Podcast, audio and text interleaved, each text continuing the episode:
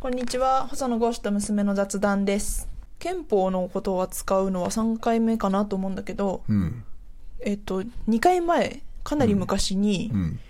やっぱり一番話題になりそうだっていうことで9条をうん。扱ったというかさ、うん。その9条がまあ議論になるとしたらこういうことを知っといた方がいいんじゃないかみたいなことを話した、前提の話ねそうそう、そこで終わっちゃってるので、うん今度は、まあ、実際に今後もし議論になるとしたら、うん。どういうところを、まあ、どういう例えば案があって、うん。仮に変えるとしたらね、うんで、まあ、どういう論点がありそうなのかってことを、ん。まあ雑談 雑談チックにお願いしたい、うん。重たいテーマを雑談するわけね、うん。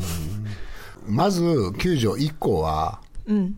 もう変えないっていう、まあ、これは一つのコンセンサスになってると思う。うんまだからあ戦争はしません、戦争はしませんと。で武力による威嚇とか、武力の行使は国際紛争解決手段としては放棄すると、こういう部分ね。まあ、理念っていうところまあが大きい、ここはあの大きな方向性だよね、全文を受けてのね、あで問題は2項であうん。で2項を変えるっていう議論はあるわけ。うーん要するに陸海空軍その他の戦力はこれを保持しないとなってるけど、あの自衛隊はこれまでは、あの軍隊ではないということで来たわけだよな、そういう解釈で。ただ意見論が一部にある、うん。憲法学者の中でもね、で意見論を解消しておきたいっていう立場に立つならば、2項を自衛隊っていうふうに書く。自衛隊を持つことができるって書くっていうのは一つの考え方なんだよなうん。明記しちゃうっていうことなんだ。そうそう。ただ一方で2項は、えー陸海空軍を保持しないとなっているけれども、自衛隊は軍隊ではないっていう憲法解釈を日本政府はしてきたわけでしょ、これまでずっとね、うん、でそれがまあ徐々に、まあ、国民にはほぼ受け入れられてるし、そうだね。憲法学者の中にもそういう解釈をする人も随分増えた。うん。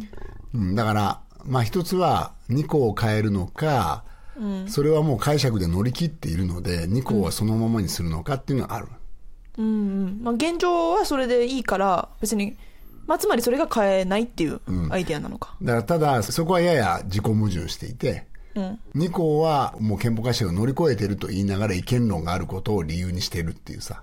意見論があること。2項に意見論がまだあるでしょ一部に、うん。そういう人がいるってことだよね。そう2項を問題視して憲法を、お改正するのはと言ってるんだけど、その意見論があることをそのものは放置してるわけじゃん、ああえでもさ変えない人っていうのはその意見論はまあ少数だから別に無視して構わないっていう主張じゃないの、うん。それは違う。だとすれば改正必要なくなっちゃうじゃん。そうそうでしょ。2件が意見論としてないんだから、ほとんど少数なんだからそこは変わらない。で無視していい。っていうことであれば憲法改正は必要ないじゃん、そうもちろん。だからそれが現状が一番いいと思っている人たちの考え方なんじゃない、えーではなくてあ違うんだ。自民党の改正案っていうのは、憲法の9条の1項と2項を維持しながら、9条の2に自衛隊を書くって考えなの。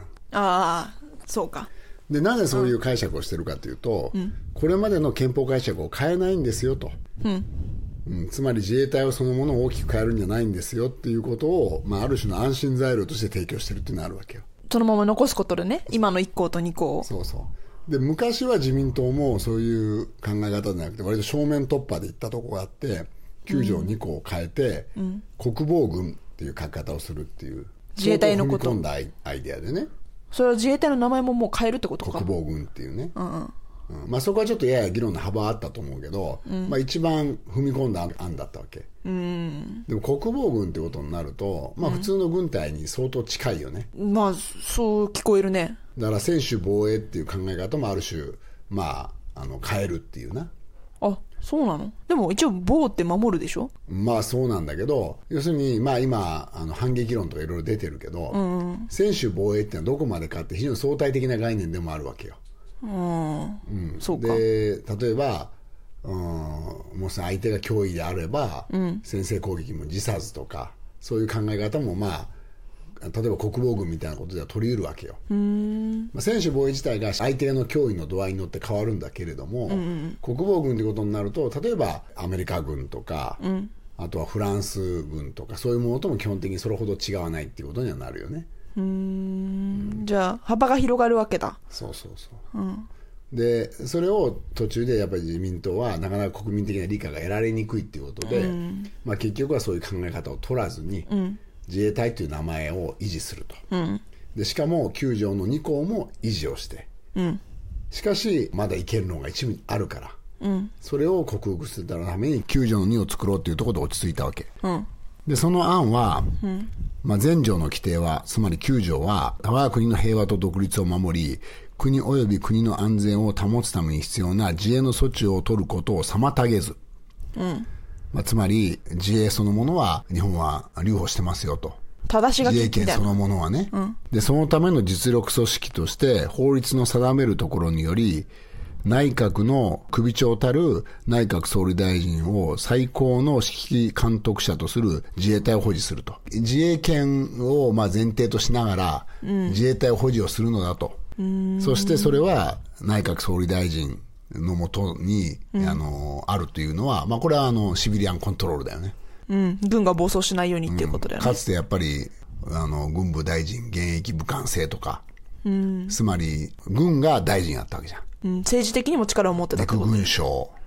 ああそうか。海軍省って言って。でそういうことはしませんよと、いうことも書いて、つまり現状を9条の2に明確に書くっていう、うん。で9条の2に第2項っていうのがあって自衛隊の行動は法律の定めるところにより、国会の承認その他の統制に服するっていう、うん。まあ、それもまた暴走しないようにってことだよね、うん、だし、まあ、国権の最高機関たる国会のコントロール下にもあるんですよと。最高指揮官は内閣総理大臣。当然それはもう政府しかできないから。そうだねいちいち議決でやってたら間に合わないことばっかりだもんねそうそう。それで、2項で、あのーそういう文民統制のもう一つの形である、国会も、まあ、しっかり関与してますよっていうことを書くっていうな。こういう案なんだよね。だからまあ、えー従来の比較的、なんていうかな、憲法改正論者の、こういう形でみたいなイメージは9条の2項の改正だったんだけど。で自民党はそこはもう踏み込まずに、に9条の2でやるっていう、そのことによって国民の理解も得られやすいと見たんだろうな。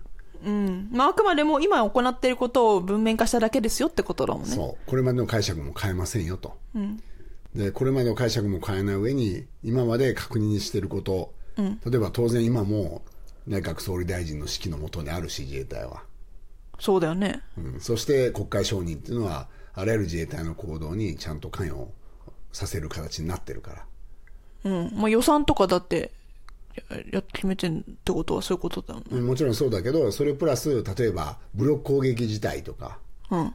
防衛出動とかそういう場合は国会承認が必要なんだよね。うん。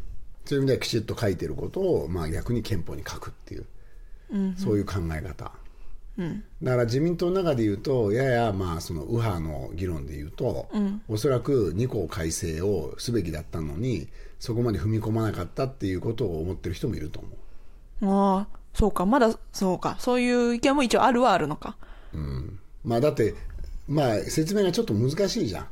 うん、今ここまで聞いてやっとなんとなく理解できるっていうぐらいだからね、うんだから陸海空軍に見えるよね自衛隊は。まあ、特に海外から見たらね。うんだから出発点がさっき言ったけど、要するにあの今の状態が違憲だと言われることをなくすということを言いながら、まあ9条の2項はそのまま残してるわけよ、で9条の2を作ることによって違憲論を克服したと、いうことを言ってるわけだよな、うん。まあ、だから、なんだろう、その憲法だけをその文書として見たときに、綺麗さみたいなことにこだわると、おそらく、その書き換え方っていうのはちょっと気持ち悪いっていうことなのかもしれないけど、国民のその理解であったりとか、まあ現状を考えたときには、その2を、その2っていうのかな、9条の2 9条の2を足すっていう方が合意も得られやすそうだということなんだね。そうだね。でその中で憲法改正がいよいよ、あのここまで来て、仮にこれを例えば発議した場合に、否決されたら大変なことでしょ、前も言ってたね。うん。だからそこは本当に慎重に見極めながら自衛隊の存在そのものが国民に否定されるっていうのはこれはもう日本にとっては大変なことだから、そこのリスクは取らない方がいいよね、だから実際に発議するとかあの決める前に、やっぱり国民との間で対話は必要だろうね。まあ、それに憲法改正って他にもね、案が出てるっていうことだし、その、なんだろう。まあ、だいぶ、9条に触るってなるとだいぶ先の話なのかなっていう気は、まあ、これは分かんないね。どうなるか。そうだね。ま雑談になったか。あ、まあ、うん、雑談ってことでいい いいんじゃないかな。うん。はい。ということで、まあ、いろんなテーマやってきたんだけど、一応その、これまでやった中で、絶対に次もやりますって言ってたやつは、これでカバーしたつもりなのね。うん。で、えっ、と、これはずっと聞いてくださっている方へのお知らせ突然になっちゃうんですけど、まあ、あの、大学4年生で、あまあ、就活であるとか、卒論であるとか、いろいろと、おある、あるのと、あと、まあ、なんだろう、ずっと、いすごいコンタコンスタントにお父さんと会えるっていう、お互い忙しいしね、っていう、会える状況でもないっていうこともあって、ちょっと、えっ、と、この雑談を、一旦区切りをつけさせていただきたいなと思っています。ずずっと聞いてくださってる皆さん本当にありがとうございました。まあ、だいぶいろいろ話したね。あ、そうだね。うん。で何、回ぐらいやったんだ？えっとね、これで92回かな。おすごいね。ということは、そうか。11月の選挙の直後からやってるからね。相当時間話したね。そう。私聞いてくださった方のさ、全部の時間とかやったらすごいことになるからね。そうだね。まさかの、ね、だって全然始めた時はさ、雑談だなと思って、まあ、とりあえず、じゃあ撮るかっていうぐらいのつもりだったからね。だから、まあ、一つ平均仮に10分だとすると、だから、えー6本で、あれか。1時間1時間か。ということは、10時間以上、15時間。15時間ぐらいか。そうだね。うん結構だな。聞いてくれた人いるのか わかんない。まあまあ、あの、ポッドキャストのいいところはさ、いつでも戻って、なあまあ、そうだよね。うん、聞いてもらえることだから。うん。で、えっ、と、なんですが、その本当に終わりっていうことではなくて、あの、えっ、と、一応シーズン2っていうことになるのかな、えっ、と、普段、そのお父さんの事務所にインターンで来てくれているその大学生の人が、ぜひね、すごいやる気を持ってややってみたいというふうに言ってくださっているので、その方にひとまず引き継ごうかなと思っています。大学の1年生なんだよね。うん。うんだから、より新鮮。若い。うんまあ、あとは、まあ、全く白紙だから、高校生だった人だからね。そうだよね。うんだからまあその分、まあ、あの、なんていうの、あの、ハードルが下がるかもしれない、聞く側としてはね。うん。まあ、できるだけ雑談にしようと思ってたんだけど、なかなか難しかまあ、親子だから、ある意味、こう、お互いの前提っていうか、その基盤もまあまああったからね。でそうね今度はそれがないから。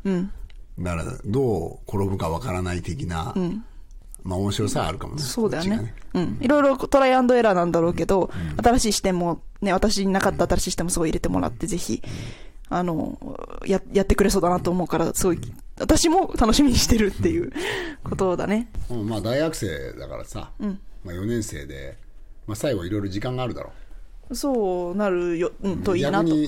まあ、あの、なんていうの、ずっと東京にいるとも限らないからな。そうなんだよね。うん。だからまあ、でも、あれじゃん、その自由な時間で、まあ気が向いたらまたやればいいやな。そういうことだね。余裕があって、っていうことだったら、またやることもあるかもしれないですっていうことかな。まあ、あの、貴重な時間だから、それを何に使うかは自分で考える。うん。そうだね。それでいいと思うよ。はい。ということで、今まで聞いてくださった皆さんは、ぜひ、あの、その、シーズン2の方も、これからもぜひ聞いていただいて、聞いていただけるとすごく嬉しいです。はい。ありがとうございました。